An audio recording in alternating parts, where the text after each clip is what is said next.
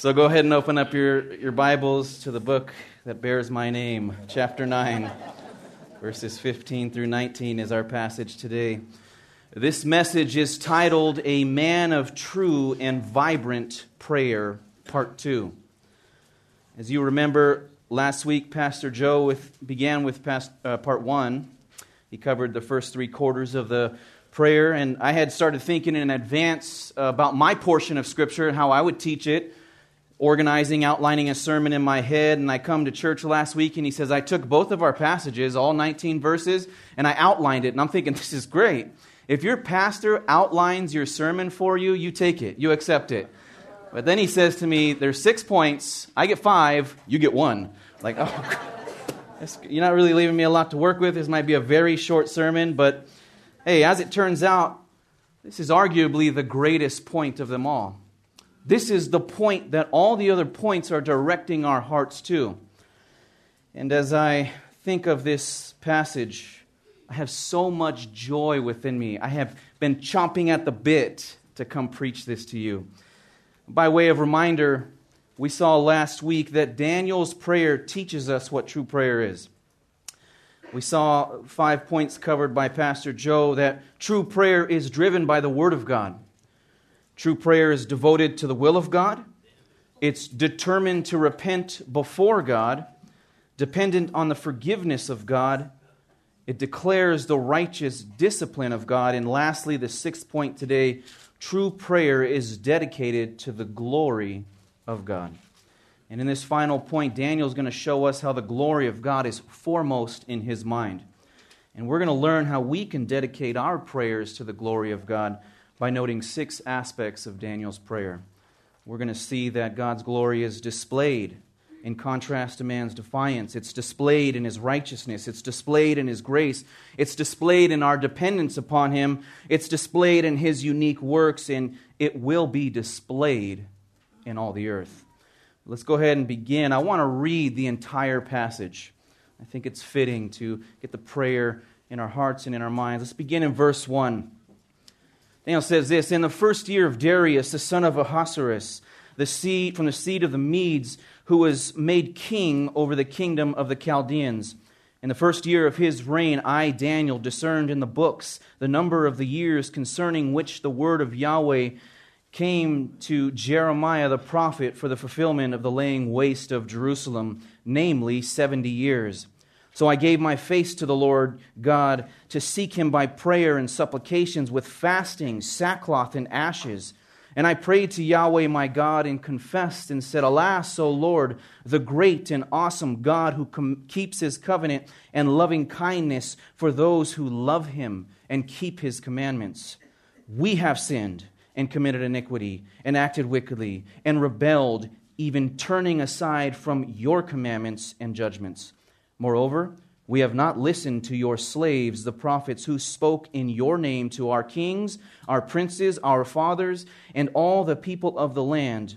To you, O Lord, belongs righteousness, but to us, open shame, as it is this day. To the men of Judah, the inhabitants of Jerusalem, and all Israel, those who are nearby and those who are far away in all the countries to which you have banished them because of their unfaithful deeds which they have committed against you. O Yahweh, to us belongs open shame, to our kings, our princes, and our fathers, because we have sinned against you. To the Lord our God belongs compassion and forgiveness, for we have rebelled against him. Nor have we listened to the voice of Yahweh our God to walk in his laws, which he put before us through his slaves, the prophets. Indeed, all Israel has trespassed against your law, even turning aside, not listening to your voice. So the curse has been poured out on us, along with the oath, which is written in the law of Moses, the servant of God. For we have sinned against him. Thus he has established his words which he had spoken against us and against our judges who judged us, to bring on us great calamity. For under the whole heaven there has not been done anything like what was done to Jerusalem. As it is written in the law of Moses, all this calamity has come on us, Yet we have not entreated the favor of Yahweh our God by turning from our iniquity and acting wisely in your truth. Therefore, Yahweh has watched over the calamity and brought it on us. For Yahweh our God is righteous with respect to all his deeds which he has done. But we have not listened to his voice. So now, O Lord our God, who have brought your people out of the land of Egypt with a strong hand and have made a name for yourself, as it is this day. We have sinned. We have acted wickedly.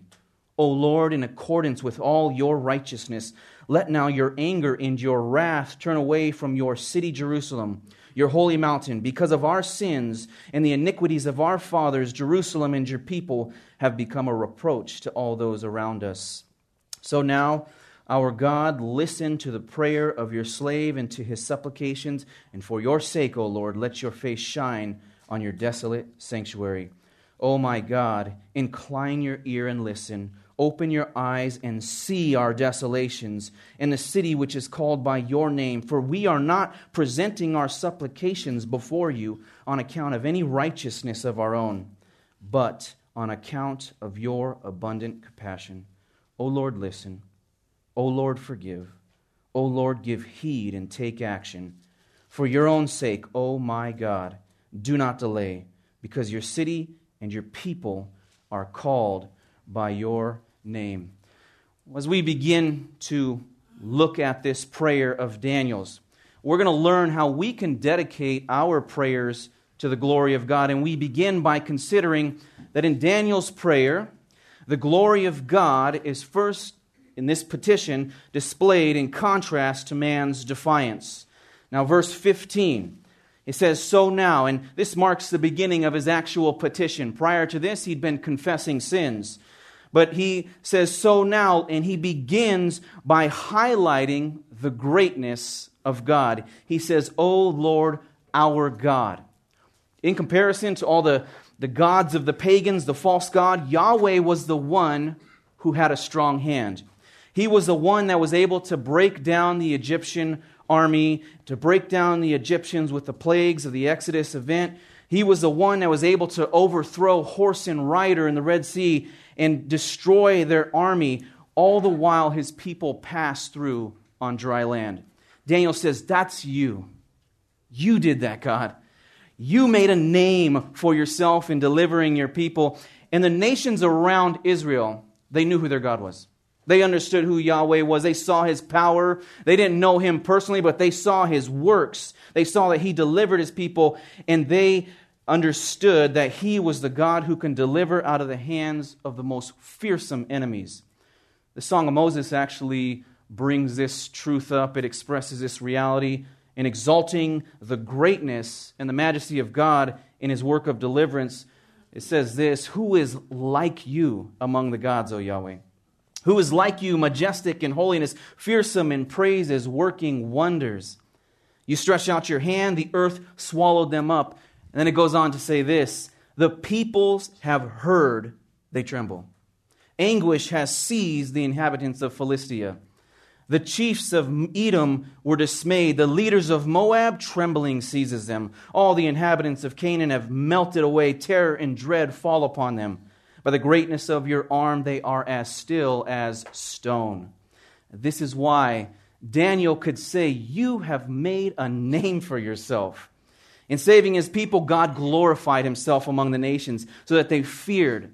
The neighbors would look on Israel and they would fear their God. The intention was that they would fear their God, knowing that he was great and above all so called gods. And Daniel goes on, he adds, As it is this day. The Lord had established his reputation would ultimately uphold it.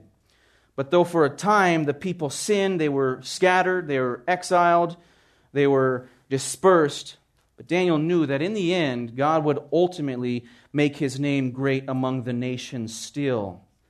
In this prayer, Daniel is concerned with exalting God and showing that he is the Most High God.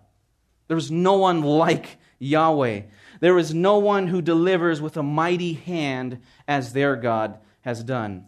And he began his prayer. Back in verse 4, he said, Lord, you are the great and awesome God. That's who you are. You are so great. There is no one like you. And Daniel's saying, That's our God. He's amazing. He's made a name for himself. That's who we, he's our God. But as he elevates his God, he then goes on and he contrasts the greatness of God with the defiance, the sinfulness of him and his people. He says, We have sinned. We have acted wickedly. As God is exalted in Daniel's mind, as he's petitioning God, You are so great. Daniel is utterly baffled that him and his people could sin against so great a God. And the fact that they transgressed him, this utterly broke Daniel down. He's already brought this theme up elsewhere in his prayer multiple times. He said in verse 7 that Israel committed unfaithful deeds against you. We have sinned against you. We have rebelled against you. We, Israel has trespassed, trans, trespassed against your law. We have sinned against you, in verse 11. God also, he expresses a similar amazement at the reality that people would sin against him in Hosea. He said of Ephraim, he says, Woe to them, for they have fled from me. They have transgressed against me. They speak lies against me. They devise evil against me. What an amazing thought that sinful man can so defiantly transgress against the Most High God. Do you know that it is in beholding the glory of God that we obtain a more accurate view of the depths of our sin? Have you come to realize that? You kind of recognize that the, the clearer that you see God in His glory, the more sinful your sin becomes? Daniel saw this and he was devastated by the fact that they could do such a thing. How do you measure your sin? How do you measure sin in general? We say that sin is bad, and it is, but compared to what? What is sin bad in comparison to? How sinful is sin? We can evaluate our lives and look at those around us and try and stack ourselves up against them. This is what Paul's rivals did in 1 Corinthians. He said they measure themselves by themselves, they compare themselves with themselves. Now, when it comes to evaluating sin in your life, it's actually a really convenient trick to make yourself look better if you're curious. you can surround yourself with uh, bad people and look really good. A Pharisee in Luke 18 did this. He said in his prayer, God, I thank you that I am not like other people swindlers, unjust, adulterers, or even like this tax collector. Now, we can go around and we can compare ourselves to people, and depending on who we are compared to, we can look really good or we can look really bad. Uh, we can match up well or not so much. And if you want to look really good, just find the worst people you can, surround yourself with them. And on a side note, completely unrelated, I'm looking for someone to go to lunch with me today. I have very uh, specific qualifications, people I invite. No, maybe that's why Joe keeps inviting me to go to lunch with them. Or go. he always says, You always make me feel so good about myself every time we meet. Like, no, no. But we can measure ourselves against other people. And perhaps, just maybe, maybe there's someone in the world who's as big a sinner as I am. And I'm going to go find him. And I'm going to compare myself to him. I'm going to look so good. But even if I did, if there was someone worse than me, it wouldn't matter because that person, people are not the standard. God in his glory is the standard. Romans 3:23 For all have sinned and fall short of the glory of God. That's the standard. Daniel starts by highlighting God's greatness, God's glory, exalting and lifting him up. You are a mighty God who delivers his people, and we have sinned against you. That's what we've done. That's how terrible it is. And in this, Daniel saw the exceeding sinfulness of his sin. As God's greatness and glory is displayed in contrast to our sin and defiance, it only serves to increase the divide in your hearts and in your minds between who he is and who we are. We see him more clearly. We understand his glory better and better the lower we become before him, the smaller we become before him. He is elevated higher in our hearts and in our minds. We see that we are great sinners, but he is a great God. Others in the Bible recognize this truth. Isaiah, he said, In the year uh, that King Uzziah died, I saw the Lord sitting on a throne, high and lifted up. But then he goes on and says, Woe is me, for I am ruined I am a man of unclean lips, and I live among a people of unclean lips, for my eyes have seen the King. That is amazing. He saw God, and his only response was, I am sinful. I am so sinful. And this comparison, this contrast, shows the depths of our sin and how horrible it is to transgress against such a great God. Job knew this at the end of his book. He's speaking with the Lord and says, I have heard of you by the hearing of the ear, but now my eye sees you. Therefore, I reject myself. I repent in dust and ashes. That should have been the response of the people of Israel. That was the response of Daniel. Paul also knew this. In one of his earlier letters, he said that I am the least of all the apostles. He said that small group of men, he says, I'm at the bottom. That's kind of like me in the Sojourners teaching lineup. I'm the least of. Some of you guys are laughing a little too hard here. Come on now. I'm going to go home and rethink my life. he says, I'm the least of all the apostles. Later on in his life, he said, I'm the very least of all the saints. Not just that elite group of men, but all believers. And then even further on, he says, It's a trustworthy saying and deserving of full acceptance that Christ Jesus came into the world to save sinners, among whom I am foremost. I'm the chief of all sinners. Now, what are we thinking here? What do we see as Paul's life progresses? He sees himself lower and lower and lower. Can we say that he sinned more and more and became worse and worse? Of course not. As he walked with the Lord, he would have been more Christ like at the end of his life than earlier on. But what happened is he got a more clear view. He beheld the glory of God in the face of Christ, and he was brought all the more lower. God's glory was thus exalted higher and higher. Going back to Daniel, as the glory of God is his primary focus in this prayer, he shows that it is displayed in contrast to the defiance of man, and this teaches us how we can dedicate our prayers to the glory of God. And we need to recognize this in our prayers to put us in our rightful place before Him if we're going to glorify Him. Not only that, we also learn to dedicate our prayers to God's glory because in this prayer we see that God's glory is displayed in His righteousness. Verse 16. O Lord, in accordance with all your righteousness, let now your anger and your wrath turn away from your city, Jerusalem, your holy mountain. For because of our sins and the iniquities of our fathers, Jerusalem and your people have become a reproach to all those around us. And he goes on to plead that God would turn his anger and wrath away from them, but he bases it upon God's righteousness. He says, in accordance with all of your righteousness. This term, righteousness in Hebrew, it denotes a state or quality of something that, is, that meets a recognized standard of what is right. It's being and acting in the correct way. And we just saw that God is the standard, He is perfect. If you want to be perfect, you need to be perfect as your Father in heaven is perfect. This is a standard. We need to live. If we want to be perfect, we need to live the way God would live, think the way He would think, and speak the way He would speak. And Daniel also recognized that God is perfect in all of his ways. He says, notice he says, according to all your righteousness. There's nothing that God has ever done or will do that is not absolutely right. See, Daniel and his people, they're exiled. They're scattered. They are dispersed. They are suffering. And they're suffering the consequence of their sin that God has brought upon them. They've suffered a horrific reality, and it was all because they didn't listen to him and he punished them for that. Daniel said, It's because of our sins and the iniquities of our fathers, Jerusalem, and your people have become a reproach. And Daniel knew that while they sat languishing in captivity, God remained righteous in it all. He was good in everything he did. He knew that was the correct response to the sin of the people.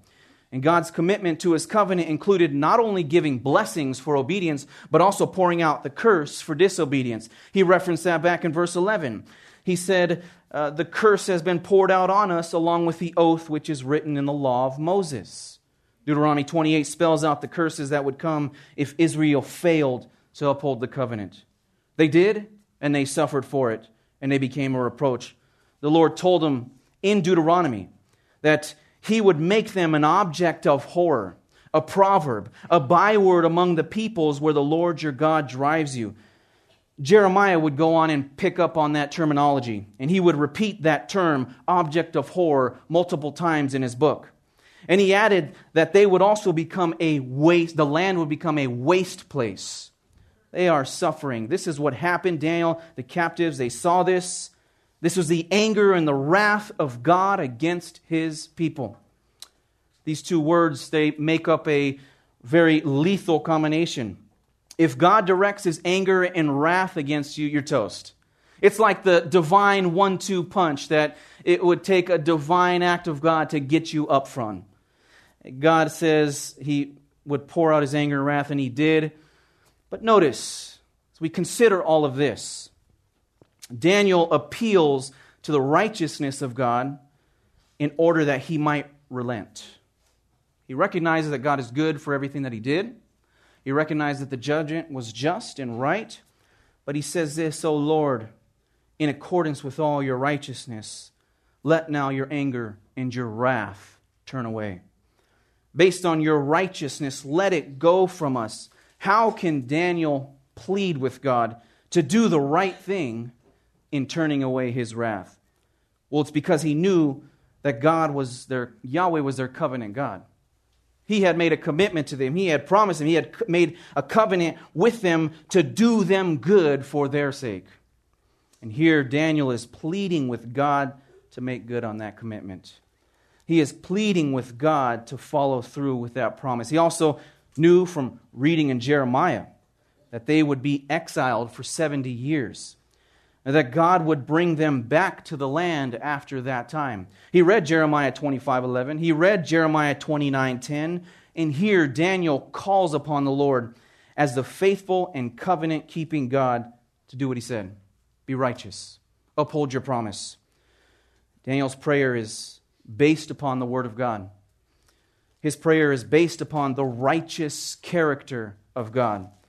And as the righteousness of God is emphasized in our prayers, His glory is displayed as well. We can pray for His praise, we can pray to glorify Him. We need to recognize that first, He is right in all that He does, and that His working is in accord with his holy name. Going on, our third reality, the third aspect of Daniel's prayer that we see is that in Daniel's prayer, God's glory is displayed in his grace. Verse 17. So now, our God, listen to the prayer of your slave and to his supplications. And for your sake, O Lord, let your face shine on your desolate sanctuary. Daniel has asked the Lord that he might turn his anger away from them based on his righteousness. But here he pleads that God would even listen. Lord, hear me. Oh God, listen to the prayer of your slave. Essentially, he is looking entirely to God to be gracious to them. He's saying, in a sense, uh, in, in essence, he's saying, You don't have to hear my prayer. You don't have to hear my supplication, but please do, Lord. Please do. Please hear me. Daniel here is placing himself entirely at the mercy of God's grace. He's saying, Lord, be gracious to us and hear my prayer. And he says, my supplication. That word supplication, at the root of it, it's the root for grace. God, be gracious to us. Our plea for grace. He doesn't demand that God hear him. He doesn't come and name it and claim it in some prideful, boastful way. God, do this. I can command God, as some false teachers have claimed. No, you don't do that. Daniel presented himself as the slave of God. I am your slave. Lord, please hear my prayer. And he also asked that God would hear him for your sake, for your sake. Daniel's primary focus in this prayer is the glory of God. The people were devastated. They were made to be a reproach among all the nations. The worst thing in Daniel's mind is that Israel's neighbor would look on their condition and look at what they're suffering and ridicule their God, mock their God. That the pagans wouldn't recognize that Yahweh is holy and completely sovereign over all the nations over all. And they look and say, He can't even preserve His own people. And Daniel is grieved over this. For your sake, God, act here. Listen to my prayer. And Daniel pleads that God would be gracious in order to uphold his honor. He based his appeal completely on God's honor and his glory. And he added this He says, O Lord, let your face shine on your desolate sanctuary. He borrows the words of the Aaronic blessing found in Numbers chapter 6, and he asks that God's face would shine on them, would shine on the sanctuary. This phrase, it describes God looking favorably upon somebody, being gracious to them, letting the, the light of his grace and favor shine on them. Daniel here is pleading for this, and he's asking God, be kind to us. I want you to listen to the Aaronic blessing that God commanded Aaron and his sons to pronounce over the people. Numbers chapter 6, they were to say this Yahweh bless you and keep you. Yahweh make his face shine on you and be gracious to you. Yahweh lift up his face on you and give you peace. That is what they were to pray over the people that is what is ultimately in the heart of God for his people. And Daniel is crying out, Be gracious to us, shine upon us. There is no claim here made by Daniel that would merit such a favorable position, such a favorable disposition by the Lord. They didn't deserve such a status, but Daniel sought it nevertheless. This actually it reminds me of David's prayer. If you remember when David sinned and, uh, with Bathsheba and he had, his, uh, he had um, her husband put to death, after all is said and done, Nathan confronts him. And David repents. And he records his prayer, and that prayer is found in Psalm 51. I want you to listen to what he said. You can turn there if you want, Psalm 51.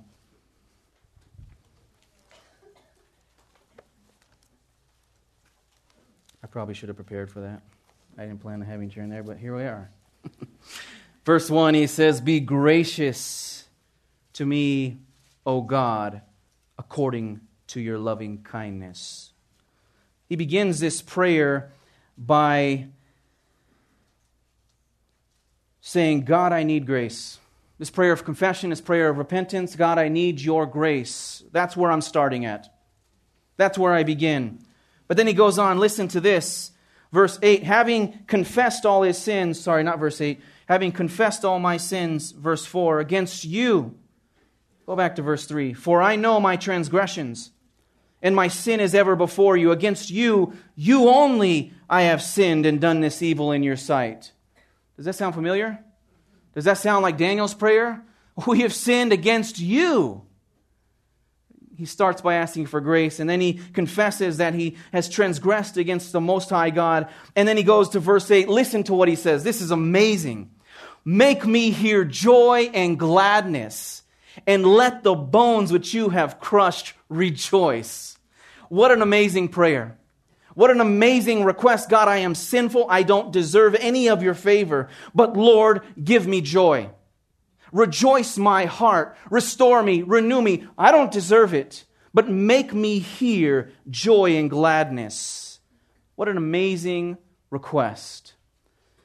David knew the heart of God that God is gracious, that God is long suffering, that God is kind to the most undeserving of us all. And that enabled him to make that request. This is actually a truth that I love to use in counseling when I deal with the believer who's struggling with sin who is wondering, can God be gracious to me? Yes, he can. And I love to point them to David. I love to encourage them to pray in this manner so that they might come to know the heart of God like David did. When I think about David's prayer, it's interesting. I always think about what did Bathsheba think when she heard this, right? Make me hear joy. Are you kidding me? What? You want to be joyful, David? You ruined my life. You killed my husband. You wrecked me all for your own pleasure, and you're asking for joy and gladness? Are you kidding me? I can only imagine her thoughts. Maybe she a little spicy like I am, but I don't know. Maybe she wasn't. Maybe she was very gracious too. Doubt it. But David knew that even though he acted wickedly, David knew that even though he didn't deserve any favor from God, he could still call upon a gracious God and find mercy. David knew this. Daniel knew this. We need to know this. Have you meditated on this reality in your prayers? If you truly want to glorify God, you cannot do so apart from recognizing His grace, His free and unmerited favor towards you. Next, we see that the glory of God is displayed in our dependence. Verse 18 Oh my God, incline your ear and listen. Open your eyes and see our desolations and the city which is called by your name, for we are not presenting our supplications before you on account of any righteousness of our own, but on account of your abundant compassion.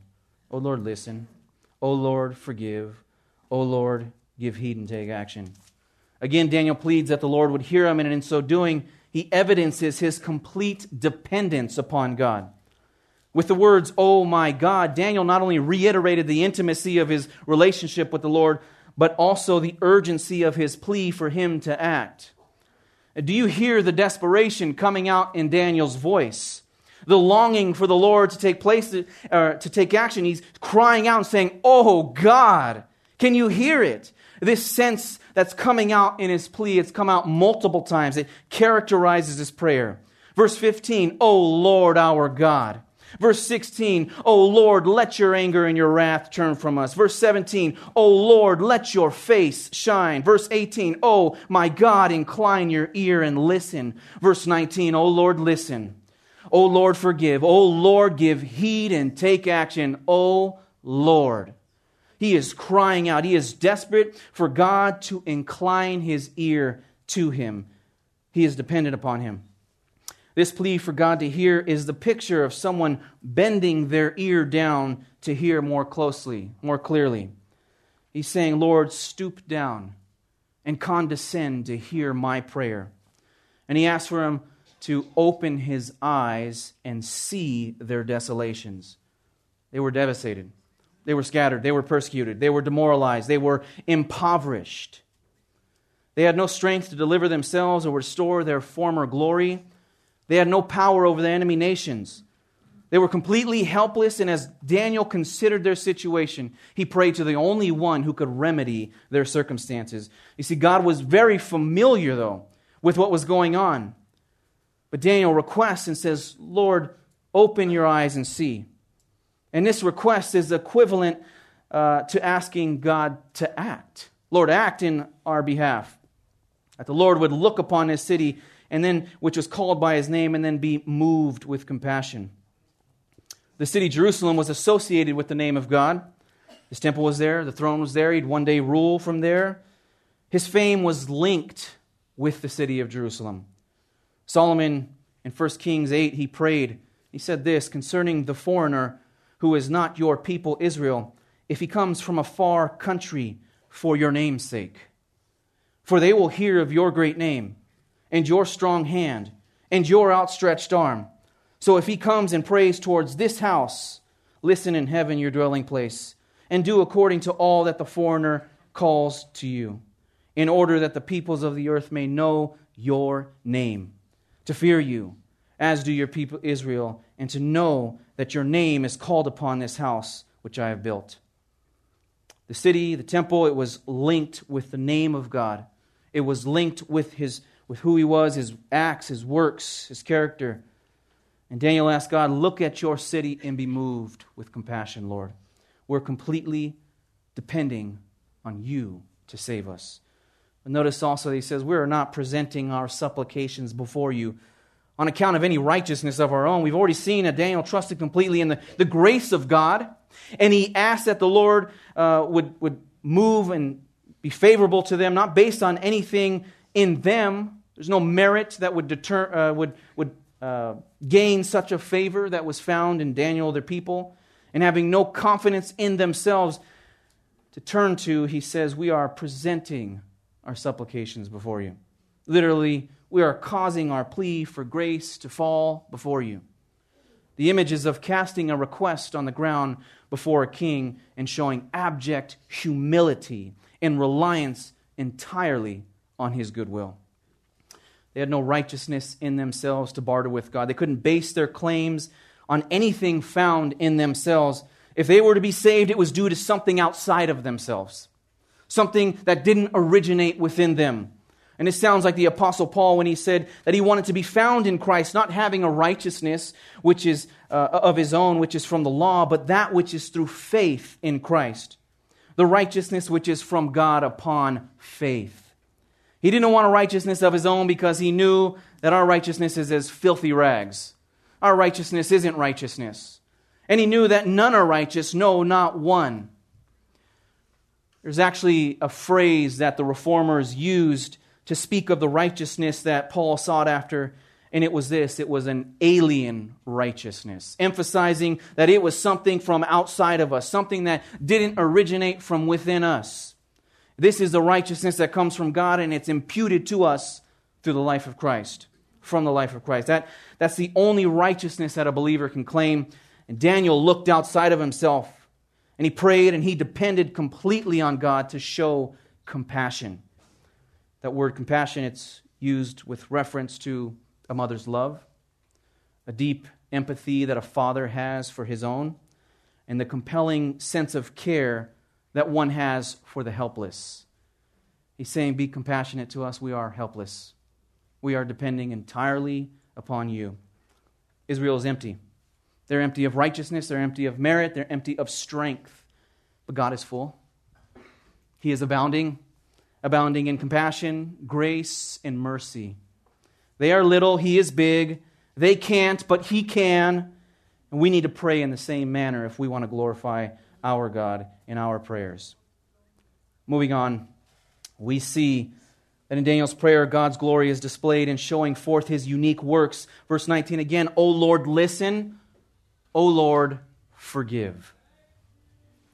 Daniel is aware that what the people needed most wasn't just physical deliverance. It wasn't physical deliverance that they needed foremost. They needed forgiveness.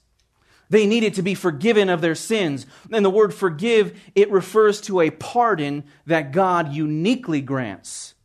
Only God is able to atone for sins. Only He is able to remove them from you and me.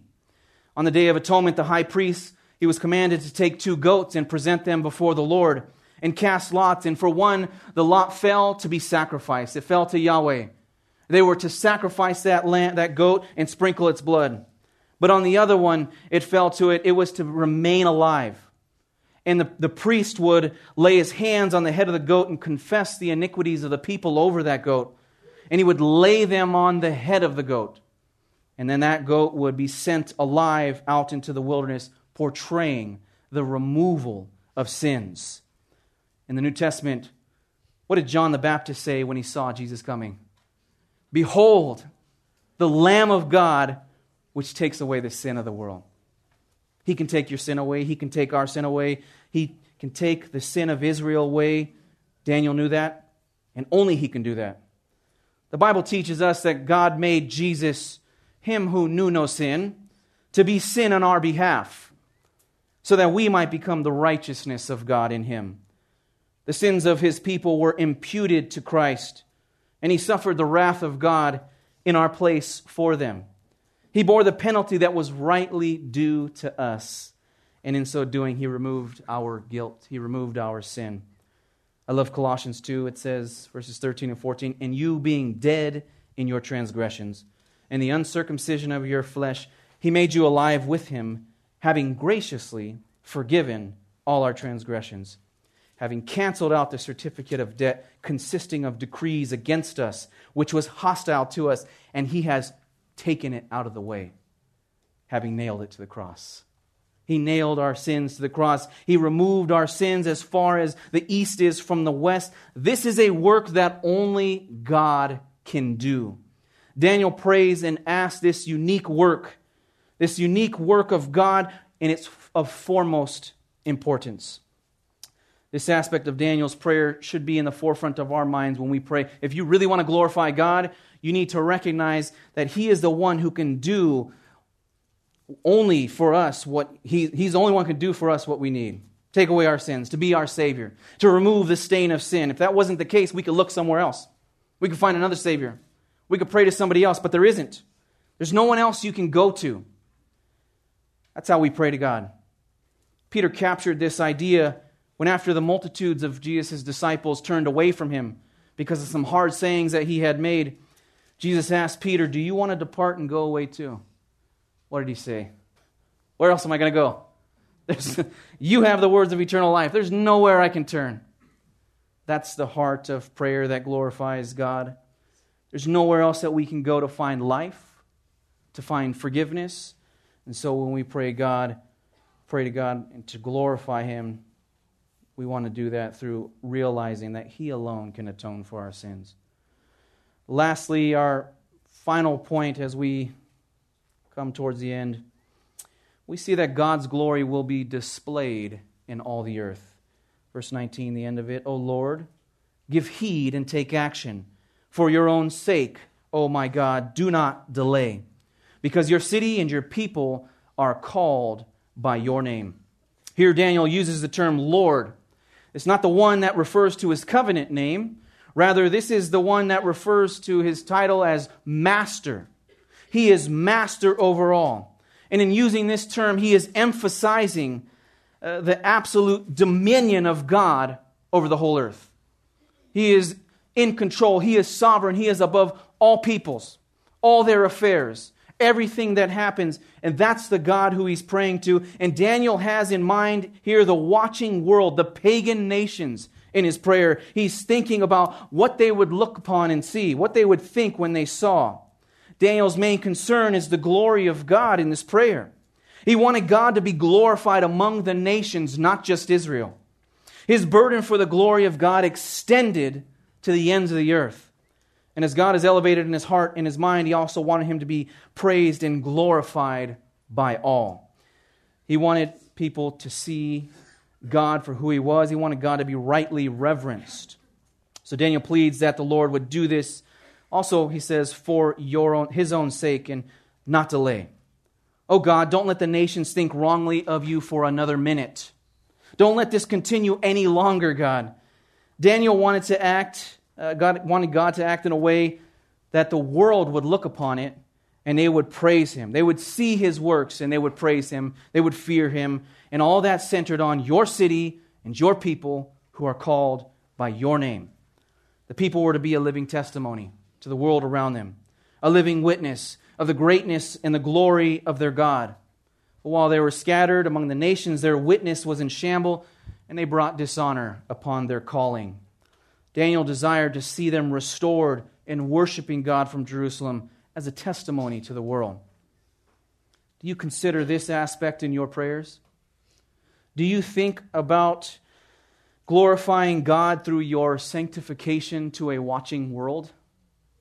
your holiness to a watching world so that you wouldn't cause the enemies of God to blaspheme? Daniel thought about that. And if you do that, that evidence is that your driving, the driving force in your prayer is God's glory. Prayer, prayer is not primarily about us. It's not about us. It's about God. It's about His glory. This whole prayer, this whole petition, Daniel wants to see God glorified. He wants to see God's name lifted up. And as we've considered this wonderful prayer, have you noticed the elements of the gospel in it? Have you seen them throughout? I tried to highlight them a little bit. Have these aspects of Daniel's prayer struck a chord with you because you found yourself praying them at one time, asking God for salvation? Or when you fell in sin, saying, Lord, restore me again? You've prayed this prayer essentially. This is a gospel prayer. This is uh, the most New Testament, Old Testament prayer ever. This is a Christ centered prayer. And even though he's not explicitly named in this prayer, his person and his work under, under uh, lays the foundation of the efficacy of this prayer. As we will see in the upcoming weeks, immediately following this prayer, Daniel's going to receive the revelation of the 70 week prophecy, in which it's going to tell about the Messiah who would come and be cut off to finish transgression, make an end of sin, atone for iniquity, and to bring in everlasting righteousness. This is a Christ centered prayer. This is a gospel oriented prayer. And I want to close with my favorite sermon illustration of all time. It comes from Dr. Sinclair Ferguson. You might know him. He, was, he is the well known um, Scottish preacher. We actually had him out at the Puritans Conference last year when we hosted it. And in this illustration, Dr. Ferguson likened the gospel from the TARDIS from the BBC show, the BBC show Doctor Who. Now, you might be familiar with BBC and Doctor Who. I don't know why you would. We're Americans. So we fought a war, so we don't have to watch BBC. but if you do, you like really cheesy TV shows, then you might know of Doctor Who, who was a time traveling alien. And he goes across the galaxy on a spaceship, which is called the TARDIS. And from the outside, the TARDIS looked like a police call box that was common, commonly found on the streets of London many years ago. And it was just that. It was a three by three dark blue phone booth that said police on the side. It gave you direct access to them in case of emergency. And although in the show, the TARDIS looked just like a police call box from the outside, on the inside, it's infinitely bigger. There's no end to the room that you found inside this TARDIS. And every time somebody entered into it for the first time in the show, they always had the same response It's so much bigger on the inside. There's no end to it. It's so big. That's what they all said. And Dr. Ferguson likened the gospel to that. He said, From the outside, the gospel looks plain. It looks simple. You could sum it up in a couple sentences. Christ died for our sins according to the scriptures. That he died and was buried and he raised three days later according to the scriptures. It's so simple. Even a kid can know it. But once you enter into the reality of the gospel, oh, aren't you left saying it's so much bigger on the inside? It's so much greater than I could ever could have imagined. There's no end to the glories and the wonders of what God has done for me in the gospel. But you need to be inside that reality. Going on, he's expanding in this sermon illustration. Dr. Ferguson expands upon the glories of the gospel truth, and he says in a very Scottish manner, Oh, doesn't it just flatten you? yes. Yes, it does. The gospel absolutely flattens me. All I can do is fall on my face and praise the glory of his grace. When I think about Daniel's prayer, when I think about the gospel truths, I think about I've sinned against such a great God, the Most High God, and that my sin rightly deserves his anger and wrath, but in his righteousness, he made and upheld a covenant on my behalf. And that for the sake of his name, he was gracious to me, not based on any righteousness found in me, but solely upon his abundant compassion. And that he did for me what he alone could do, and he atoned for my sin. And in the end, he's going to be glorified in my salvation, in my sanctification, when I'm made like Christ. The world is going to look on and see his beauty in his saints, and his praise, his glory is going to fill the earth. I'm utterly flattened by this truth, and so should you. Let us learn from this wonderful prayer how we can pray entirely for God's glory. Let us meditate on these truths and fill them, uh, let our hearts be filled with this so that we can exalt and magnify the glory of our great God. Let's pray. Lord, there is no one like you. You are a great God, strong and mighty, delivering the weak, those who call upon you and depend upon you, not based on any righteousness found in them, not based on any goodness in them, because there is none. You graciously provide your favor. You graciously provide your forgiveness and your deliverance. Lord, you do what no one else can do. We trust you, we look to you, we cling to you, and God, we long for the day when the world will look to you and see you for who you are. And every knee will bow and every tongue will confess. A name that's above every name. We thank you for your word. We thank you for your love. We thank you for you, for saving us, bringing us into union with yourself. May you fill our hearts with these truths as we go throughout the week. Be glorified in and through us in Jesus' name. Amen.